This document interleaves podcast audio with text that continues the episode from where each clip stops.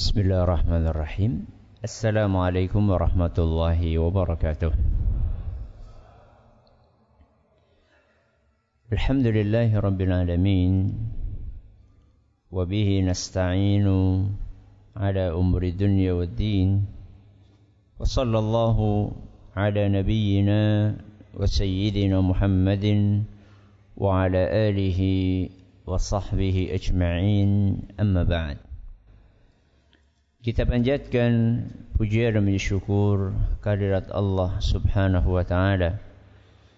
Pada kesempatan malam yang berbahagia kali ini tanggal 13 Safar 1441 Hijriah atau yang bertepatan dengan tanggal 11 Oktober 2019 kita masih kembali diberi kekuatan, kesehatan, hidayah serta taufik dari Allah Jalla wa'ala. Sehingga kita bisa kembali menghadiri pengajian rutin untuk membahas adab dan akhlak di dalam Islam yang kita ambil dari kitab Bulughul Maram yang ditulis oleh Imam Ibn Hajar Al-Asqalani rahimahullah Kitabul Jami' Kita berharap semoga Allah Azza wa Jalla berkenan untuk melimpahkan kepada kita semuanya ilmu yang bermanfaat sehingga bisa kita amalkan sebagai bekal untuk menghadap kepada Allah Jalla wa Ala. Allahumma amin. Salawat dan salam semoga senantiasa tercurahkan kepada junjungan kita Nabi Agung Muhammad sallallahu alaihi wasallam kepada keluarganya, sahabatnya dan umatnya yang setia mengikuti tuntunannya hingga di akhir nanti. Para hadirin dan hadirat sekalian yang kami hormati dan juga segenap pendengar serta pemirsa yang mudah-mudahan senantiasa dirahmati oleh Allah Azza wa Jal. Alhamdulillah pada pertemuan terakhir kita kita telah menyelesaikan pembahasan tentang hadis nomor 36. Hari ini kita akan memasuki hadis baru yaitu hadis yang ke-37. Redaksinya wa an Sa'ad ibni Abi Waqqas radhiyallahu anhu qal dari seorang sahabat Nabi sallallahu alaihi wasallam namanya Sa'ad ibnu Abi Waqqas. Sa'ad ibnu Abi Waqqas. Semoga Allah meridai beliau. Sami'tu Rasulullah sallallahu alaihi wasallam yaqul. Beliau berkata, aku mendengar Rasulullah sallallahu alaihi wasallam bersabda, "Inna yuhibbul 'abdat taqiyal ghaniyal khafi. Sungguh Allah itu mencintai hamba yang bertakwa At-taqiyya yang bertakwa Al-ghaniyya yang kaya hatinya Al-khafiyya yang tidak menyukai pop popularitas. Sesungguhnya Allah Subhanahu wa taala mencintai hamba yang apa? bertakwa, kaya hati, tidak menyukai popularitas. Akhrajahu Muslim. Hadis riwayat Muslim. Seperti biasanya karena sahabat yang meriwayatkan hadis ini baru baru muncul ya dari 36 hadis yang kita pelajari maka kita akan awali malam hari ini dengan membahas biografi sahabat tersebut. Siapa tadi? Sa'ad ibnu Abi Waqqas. Ini adalah salah satu sahabat yang istimewa. dan seluruh sahabat Nabi SAW istimewa. Namun ini salah satu yang paling istimewa. Beliau termasuk as-sabiqunal awwalun. Apa artinya? Orang yang awal-awal masuk Islam.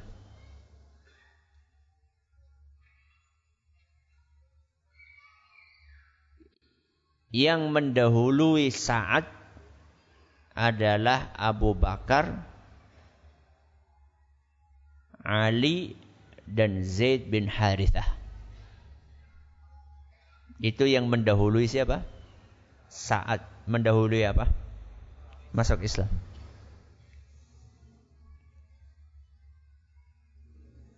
Dan beliau nanti kita akan sampaikan dalilnya salah satu dari sepuluh sahabat yang dijamin masuk surga. Kita akan awali dari nasabnya terlebih dahulu. Nasab seseorang itu penting atau tidak? Penting. Untuk mengetahui rekam jejak seseorang, salah satu caranya adalah dari apanya? Nasabnya. Walaupun nasab itu bukan segalanya. Tapi salah satu poin penting untuk mengetahui karakter seseorang adalah dari nasabnya. Jadi kalau ada orang bangga jadi anak PKI ini bermasalah ki wong. Walaupun dianya bukan PKI, wallahu alam. Enggak tahu saya.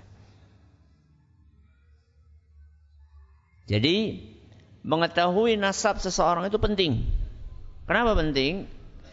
Karena karakter seseorang itu dipengaruhi dari keluarganya. Hidupnya di mana? Siapa orang tuanya? Orang tuanya saat siapa? Abu Waqqas itu bukan nama. Abu Waqqas itu adalah julukan. Abu Waqqas itu bapaknya Waqqas. Namanya siapa? Namanya adalah Malik. Sinten? Malik. Malik ibnu Wuhaib. Malik ibnu Wuhaib. Berarti saat bin Malik bin Wuhaib. Wu pakai W, Wuhaib.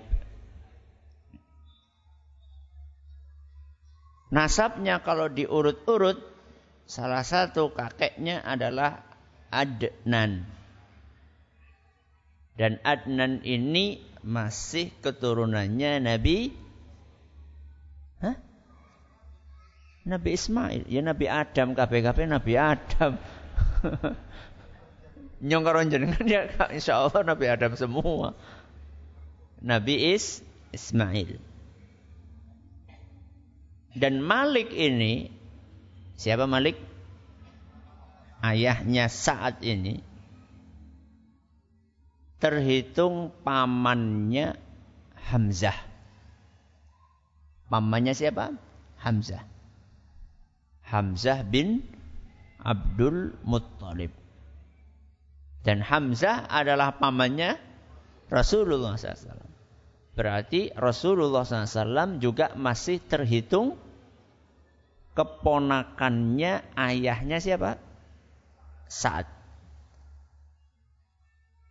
Makanya Rasulullah SAW itu pernah mencandai saat pernah mencandai saat di hadapan para sahabatnya yang lain beliau mengatakan hadza khali. Ini adalah pamanku. Fal yurinimruun khalahu. Ayo siapa yang mau pamer pamannya? Ini pamanku ini. Hadis riwayat al hakim Hadis riwayat Tirmidzi dinyatakan hasan oleh beliau. Padahal saat sama Rasul SAW tua siapa? Tua siapa?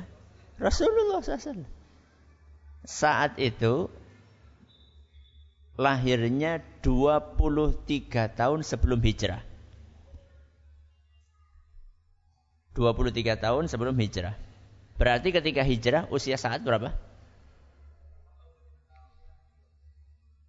Bu gampang banget. Saat itu lahirnya 23 tahun sebelum hijrah. Berarti pas hijrah berapa usianya? 23 tahun. Pertanyaannya, Rasulullah SAW hijrah umurnya berapa?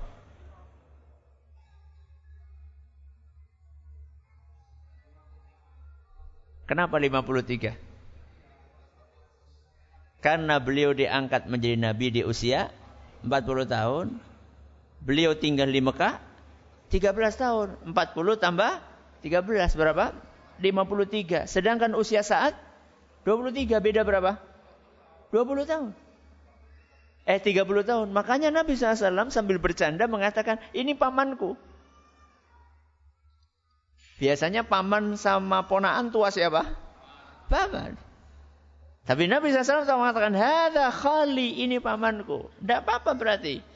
Kalau jenengan punya paman, usianya lebih muda. Tetap manggilnya man. Ya. Ya. Walaupun usianya lebih muda.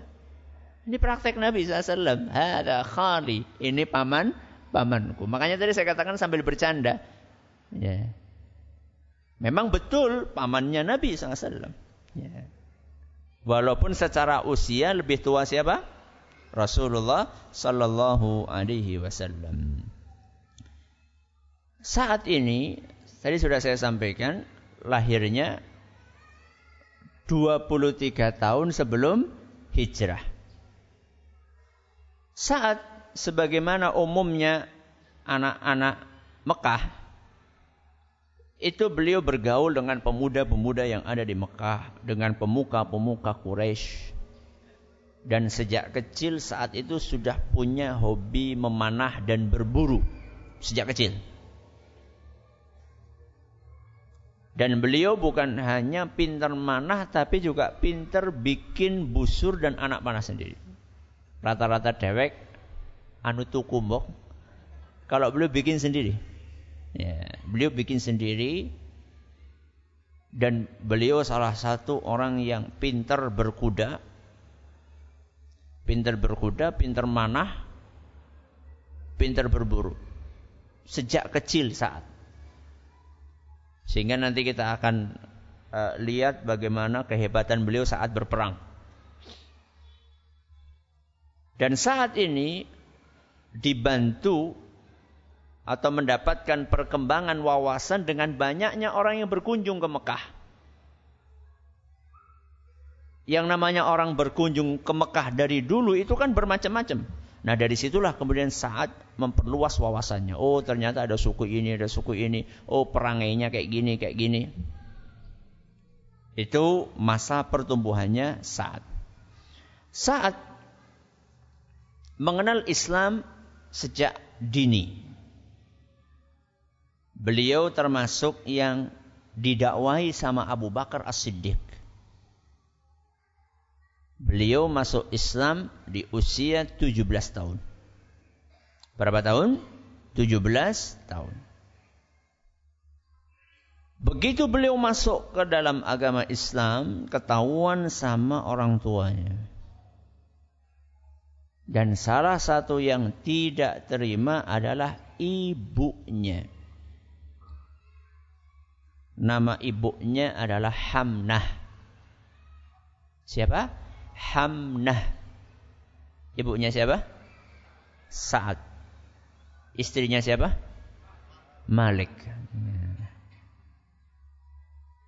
Ibunya nggak terima. Dia pengen saat kembali ke agama nenek moyang. Menyembah berhala lagi. Dan ibunya tahu saat ini sayang sekali kepada ibunya. Maka Hamnah ini ingin memanfaatkan perasaan sayangnya saat kepada beliau. Apa yang beliau lakukan? Mogok makan. Apa yang dilakukan? Mogok makan. Saat saya nggak mau makan selama kamu belum meninggalkan agamamu.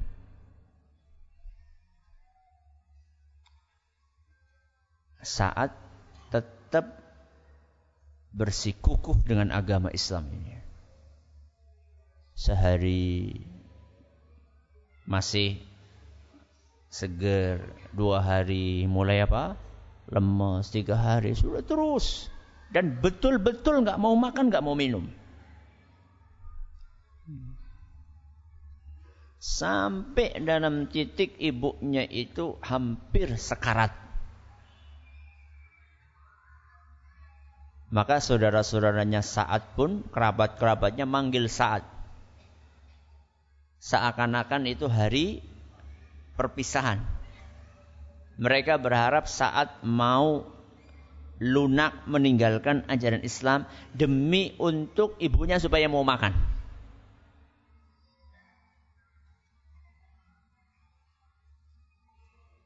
Begitu saat melihat ibunya dalam keadaan sekarat, hampir meninggal, maka dengan tegas saat berkata, Ya ummah, ibundaku, ta'lamina wallahi, engkau tahu demi Allah. Lau kanat laki mi'atu nafsin. Seandainya engkau memiliki seratus nyawa. Fakharajat nafsan nafsa. Kemudian seratus nyawa itu satu persatu dicabut oleh Allah Azza wa Jalla. Ma taraktu dini dihada Aku tidak akan pernah tinggalkan agamaku karena itu. Bukan cuma satu nyawa. Seandainya engkau punya seratus nyawa dan satu persatu nyawanya dicabut oleh Allah Azza wa Jalla di hadapanku, aku tidak akan tinggalkan agama ini. Fa in syi'ti fakuli wa in syi'ti la ta'kuli. Engkau wahai ibundaku mau makan silahkan, enggak makan silahkan. Masya Allah. Apa yang terjadi? Apa yang terjadi? Ya wis lah. Akhirnya makan ibunya.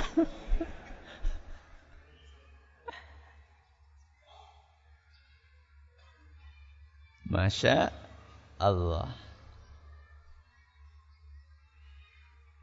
Dan dengan peristiwa itulah Allah turunkan Al-Quran surat Luqman ayat 15. Surat apa? Luqman ayat 15. Yaitu firman Allah Azza wa Jalla wa in jahadaka ala an tusyrika bi ma laysa laka bihi ilmun fala tuti'huma. Seandainya kedua orang tuamu memaksamu untuk berbuat syirik, maka jangan engkau patuhi keduanya. Dan saat mempraktekkan betul. Ya.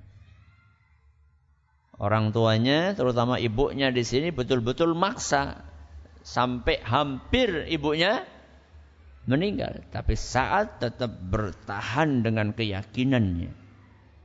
Tapi kemudian Allah melanjutkan wasahib huma fid dunya ma'rufa. Tapi Allah berfirman, berpesan, engkau harus tetap berperilaku baik.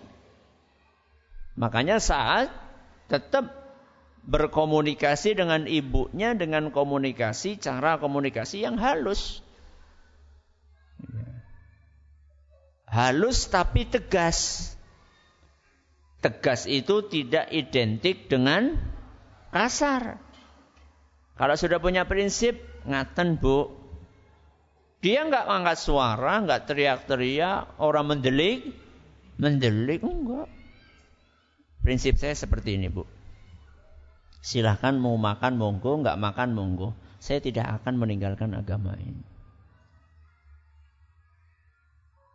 Dan ternyata luluh juga hati ibunya. Ya, luluh juga hati ibunya. Melihat keteguhan saat. Dan begitulah sebenarnya orang tua. Maka pesan kami buat jamaah sekalian, para pendengar juga, para pemirsa. Jangan mudah-mudah meninggalkan prinsip dengan alasan orang tua kayak gini, orang tua kayak gini.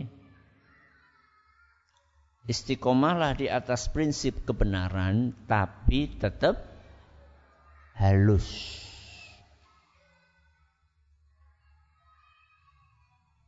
Disuruh nganterin jimat, eh nganterin sajen badannya. Boten bu. Kok kayak Boten nun sewu, boten sakit. Sudah. Ya wis.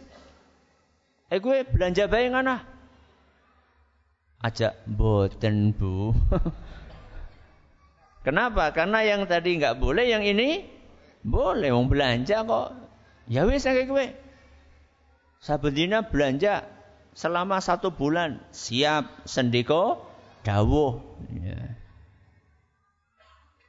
wasahib huma fid dunya ma'rufa. Tetaplah berinteraksi dengan baik terhadap keduanya walaupun keduanya itu memaksa kalian untuk berbuat syirik. Salah satu kelebihan saat doanya sangat mustajab. Apa mustajab? Peluang besar untuk dikabulkan oleh Allah Azza wa Jalla. Karena Rasulullah Shallallahu Alaihi Wasallam yang mendoakan itu. Rasulullah Shallallahu Alaihi Wasallam pernah bersabda, Allahumma saddid ramyatahu. Ya Allah, jadikanlah lemparan anak panahnya itu tepat, titis Wa ajib da'watahu. Ya Allah kabulkanlah doanya. Berarti saat itu punya keistimewaan titis plus doanya mustajab. Hadis riwayat Al-Hakim. Makanya saat itu ketika perang Badar, eh maaf ketika perang Uhud, itu salah satu di antara sahabat yang melindungi Rasulullah Shallallahu Alaihi Wasallam saat beliau terperosok ke mana? Ke lubang perangkap. Di antara sahabat yang berjibaku untuk melindungi nyawa Nabi SAW saat dan bolak-balik Nabi Wasallam atau Nabi SAW bersabda irmi saat Lepaskan anak panahmu wahai saat fidaka abi wa ummi. Ayah dan ibuku sebagai tebusannya. Kata Ali bin Abi Thalib, Rasulullah SAW tidak pernah mengucapkan kata-kata ini. Menggabungkan ayahku dan ibuku sebagai tebusannya kecuali untuk saat. Selain itu Nabi SAW nggak pernah. Jadi saat itu canggih sekali untuk anak panah. Masalah memanah itu canggih sekali. Jadi kalau orang sudah canggih, itu bukan hanya satu anak panah. Bisa berapa? Sekali manah bisa dua, bisa tiga. Dan kena kabeh. Orang kayak dewek si jipe, orang kena. Kalau sudah ahli itu sampai seperti itu. Ya. Sekali mana bisa langsung tiga, dua gitu. Ya. Dan memang saat itu kaum musyrikin itu kayak gelombang. Ya. Ingin membunuh siapa? Nabi kita Muhammad Sallallahu Alaihi Wasallam. Datang ini kena datang ini terus gitu berbondong-bondong. Sehingga betul-betul saat itu menghabiskan anak panah entah berapa saat itu. Di sampingnya ada Tolhah. Di sampingnya ada siapa? Tolhah. Tolhah dengan pedangnya, saat dengan panahnya. Dan salah satu prestasi terbesar saat adalah ketika beliau memimpin pasukan kaum muslimin di dalam sebuah peperangan legendaris yaitu perang Al-Qadisiyah. Perang apa namanya? Al-Qadisiyah. Perang itu terjadi di tahun 14 Hijriah. Tahun berapa? 14 Hijriah.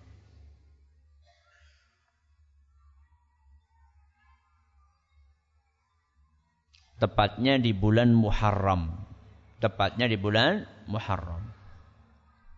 Kodisiyah itu adalah tempat sebuah wilayah di negara Irak. Negara mana? Irak. Siapa yang bertempur?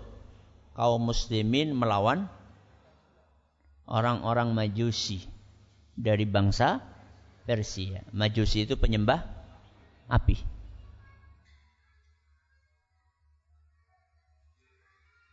Pasukan kaum muslimin dipimpin oleh Sa'ad. Pasukan Majusi Persia dipimpin oleh Rustum. Siapa namanya? Rustum. Rustum itu jago strategi perang plus dukun. Ya. Sehingga orang-orang Persia pede sekali dipimpin sama Rustum. Ya, karena selain dia seorang ahli strategi perang, plus dia itu seorang dukun.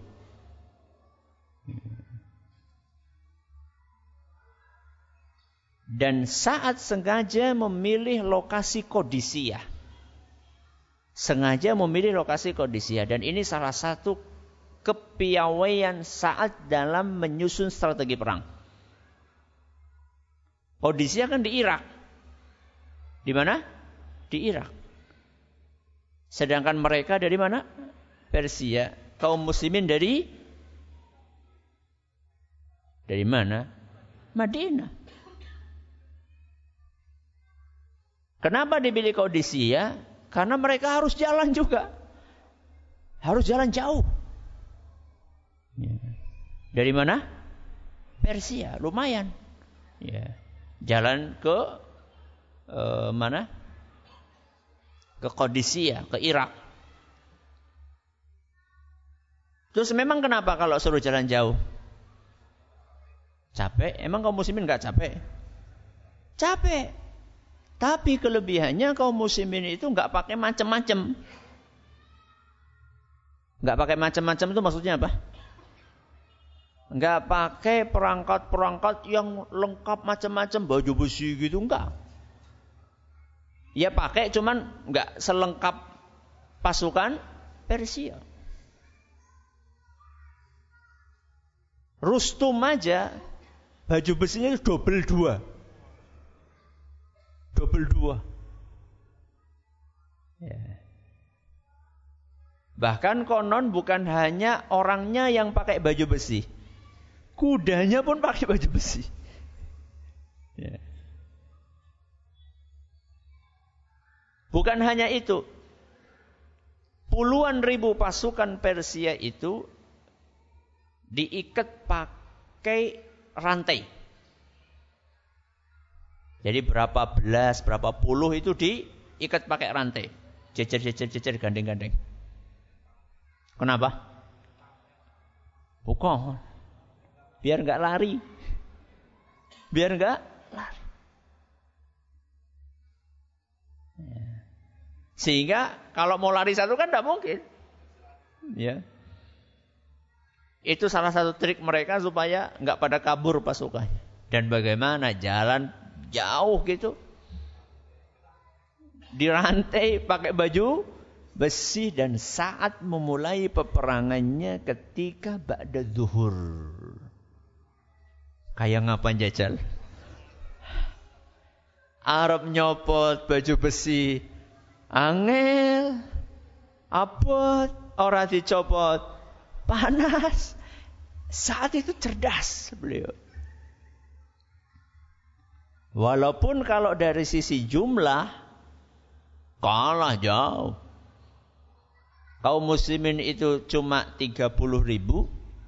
Sedangkan orang-orang Persia 120 ribu.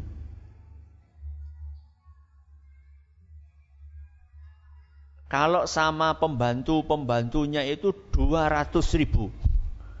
120 ribu itu apanya? Pasukannya tok lengkap selengkap-lengkapnya. Karena saat itu kan dua negara adik kuasa, apa itu? Persia sama Romawi.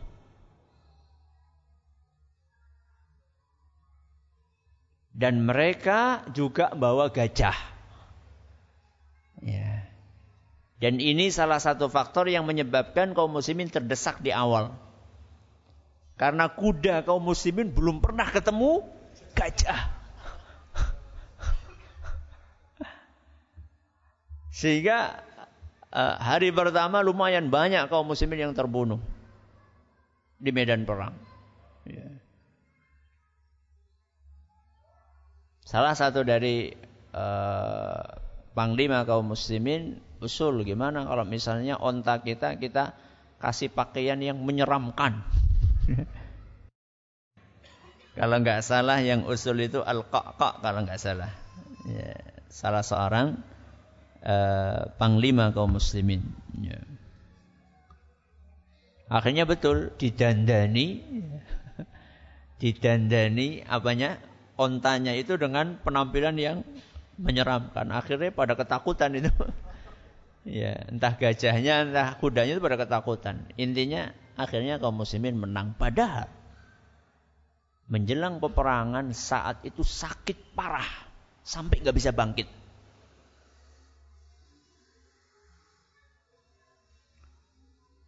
Kenapa? Karena sekujur tubuhnya masuk waktu azan. Silakan. Alhamdulillah rabbil alamin, salatu wassalamu ala nabiyina Muhammadin wa ala alihi wa sahbihi ajma'in wa ba'd. Saat menjelang perang itu sakit parah sampai nggak bisa bangkit. Sampai nggak bisa bangkit, nggak bisa naik kuda. Sehingga beliau pun nggak bisa untuk terjun langsung ke medan perang. Maka beliau tetap memimpin pasukan dari benteng yang terbuka ya dan beliau tetap mengomandoi mereka dengan takbirnya dengan ayat-ayat Al-Qur'an yang beliau kobarkan yang beliau bacakan untuk mengobarkan semangat kaum muslimin sampai akhirnya dengan izin Allah kaum muslimin menang. Beliau bukan hanya pemberani tapi beliau juga orang yang sangat amanah dan keamanan saat ini diakui oleh Umar ibn Khattab. Kita tahu Umar bin Khattab adalah salah satu sahabat khalifah yang sangat hati-hati dalam memilih orang. Maka kalau beliau memilih orang berarti orang itu betul-betul amanah dan terpercaya. Salah satunya saat pernah saat ditugasi sama Umar untuk menjadi gubernur di Irak. Irak itu dari dulu orangnya bermasalah penduduknya dari dulu bermasalah.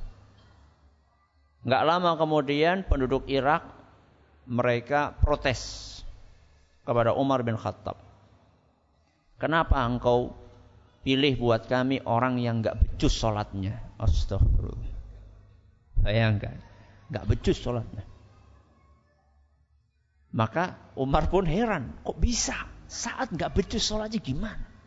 Dipanggil sama Umar bin Khattab supaya datang ke Madinah. Kemudian ditanya sama Umar, saat ini ada keluhan seperti ini, mereka katakan sholatmu nggak becus. Maka dengan santai saat tersenyum dan menjawab, wahai Umar, wahai Khalifah, yang aku kerjakan sholat sebagaimana yang aku saksikan Rasulullah SAW sholat. Kalau sholatnya empat rakaat, dua rakaat yang pertama panjang, dua rakaat yang kedua pendek.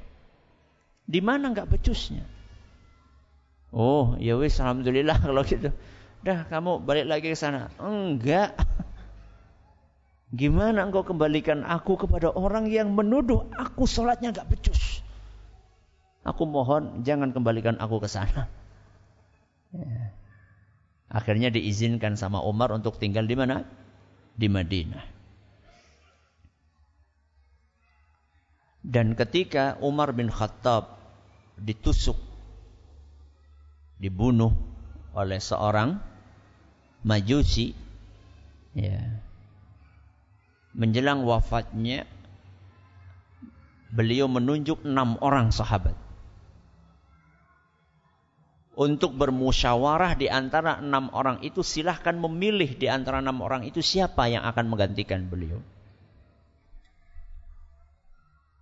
Dan salah satunya saat. Dan Umar berkata, seandainya yang terpilih saat, maka dialah orangnya. Seandainya yang terpilih bukan saat, maka hendaklah yang terpilih itu menjadikan saat sebagai orang kepercayaannya. Akhirnya yang terpilih siapa? Uthman bin Affan. Sa'ad bin Abi Waqqas mengalami masa terjadinya perselisihan di antara kaum muslimin. Di antara yang beliau saksikanlah perselisihan antara Ali ibnu Abi Talib radhiyallahu anhu dengan siapa? Muawiyah bin Abi Sufyan radhiyallahu anhu radhiyallahu anhuma. Apa sikap saat netral? Tidak memihak ke sana, tidak memihak ke sini. Dan beliau sampaikan kepada anak-anaknya, kepada saudara-saudaranya, jangan ada yang menceritakan berita tentang perselisihan tersebut kepadaku. Eh ternyata ada ponakannya namanya Hisham.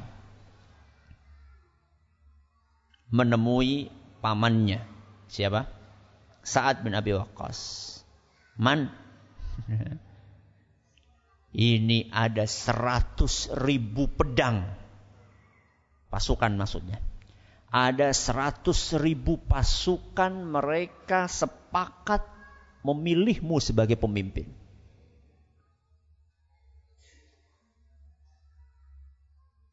Apa kata beliau? Dari seratus ribu pedang itu saya cuma butuh satu saja. Tapi yang satu pedang ini tidak mencelakai mukmin. Hanya digunakan untuk menghadapi orang-orang kafir. Itulah sikap beliau. Beliau tidak mau pedangnya digunakan untuk menghadapi sesama mukmin. Ali bin Abi Thalib mukmin dan pasukannya. Muawiyah bin Abi Sufyan mukmin beserta pasukannya. Saya nggak mau ikutan seperti itu. Ya. Beliau menjelang wafatnya termasuk orang yang Allah karuniakan harta yang banyak.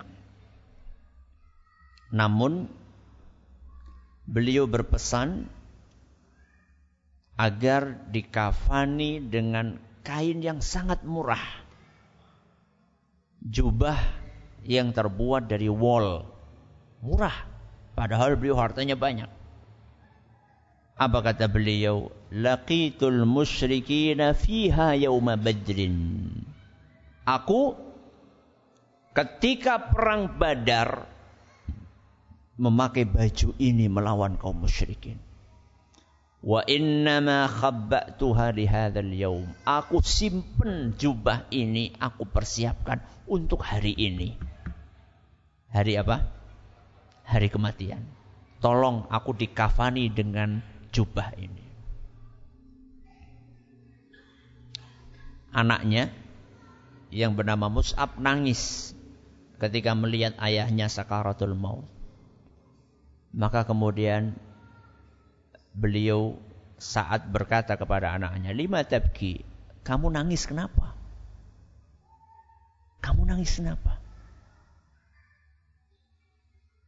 Rasulullah SAW sudah mengabarkan ayahmu akan masuk surga. Kamu nangis apa lagi? Kenapa nangis? Yeah. Karena memang saat ini salah satu di antara berapa? Sepuluh orang yang dijamin masuk surga oleh Nabi SAW. Dalam hadis riwayat Abu Dawud dan dinyatakan sahih oleh Imam Ibn Hibban dan Syekh Al-Albani dari seorang sahabat Nabi sallallahu alaihi wasallam namanya Sa'id bin Zaid. Sa'id bin Zaid berkata, "Ashhadu ala Rasulillah sallallahu alaihi wasallam anni sami'tuhu wa huwa yaqul." Aku bersaksi di hadapan Allah bahwa aku pernah mendengar Rasulullah sallallahu alaihi wasallam bersabda asyaratun fil jannah ada sepuluh orang dijamin masuk surga. Berapa? Sepuluh orang. An-nabiyyu fil jannah. Satu. Nabi di surga. Berapa ini? Satu. Wa Abu Bakrin fil jannah. Siapa? Abu Bakar di surga. Wa Umar fil jannah. Umar di surga. Wa Uthmanu fil jannah. Siapa? Uthman. Wa Aliyun fil jannah. Sudah berapa? Lima. Ali di surga. Wa Talhatu fil jannah. Siapa? Talha. Wa Zubair ibnul Awam fil jannah. Siapa? Zubair ibnul Awam. Wa Sa'ad bin Malik fil jannah. Siapa? Sa'ad bin Abi Waqqas. Sudah berapa? 8. Wa Abdurrahman ibnu Auf fil jannah. Kurang berapa? Satu. Walau syi'tu lasammaitul ashir. Kalau saya mau, saya akan sebutkan siapa orang yang ke-10 itu. Yang ngomong kayak gini siapa? Said bin Zaid. Kalau aku mau saya bisa sebutkan yang ke-10 ini. Orang-orang pada pada siapa siapa siapa. Bahkan ada yang maksa demi Allah sebutkan yang ke-10 itu. Baru kemudian beliau mengatakan Said bin Zaid. Beliau sendiri. Beliau tidak sebutkan yang pertama. Kalaupun orang-orang nggak nuntut beliau untuk nyampaikan, beliau nggak akan bawakan. Begitulah tawaduknya para sahabat Rasul SAW. Sudah dijamin masuk surga, masih demikian tawaduk. Kita. Nabi ngaji sedih lah, petantang, petenteng. Seakan-akan pasti masuk surga. Siapa yang jamin kita akan istiqomah sampai akhir hayat kita? Orang yang sudah dijamin masuk surga saja tidak menonjolkan dirinya. Oke Ustaz, itu 10. Sama Nabi SAW. Berarti sahabatnya berapa? 9. Satu lagi siapa? Abu Ubaidah. Siapa? Abu Ubaidah Ibnul Jarrah. Itu dalam riwayat Tirmidzi. Berarti semuanya 10. Sa'ad bin Abi Waqqas wafat di usia 78 tahun. Dan beliau golongan muhajirin yang terakhir wafat. Tahun 55 Hijriah. Tahun 55 Hijriah. Alhamdulillah kita selesai membahas biografi Sa'ad bin Abi Waqqas dan pada pertemuan yang akan datang kita akan masuk kepada redaksi hadis yang beliau bawakan.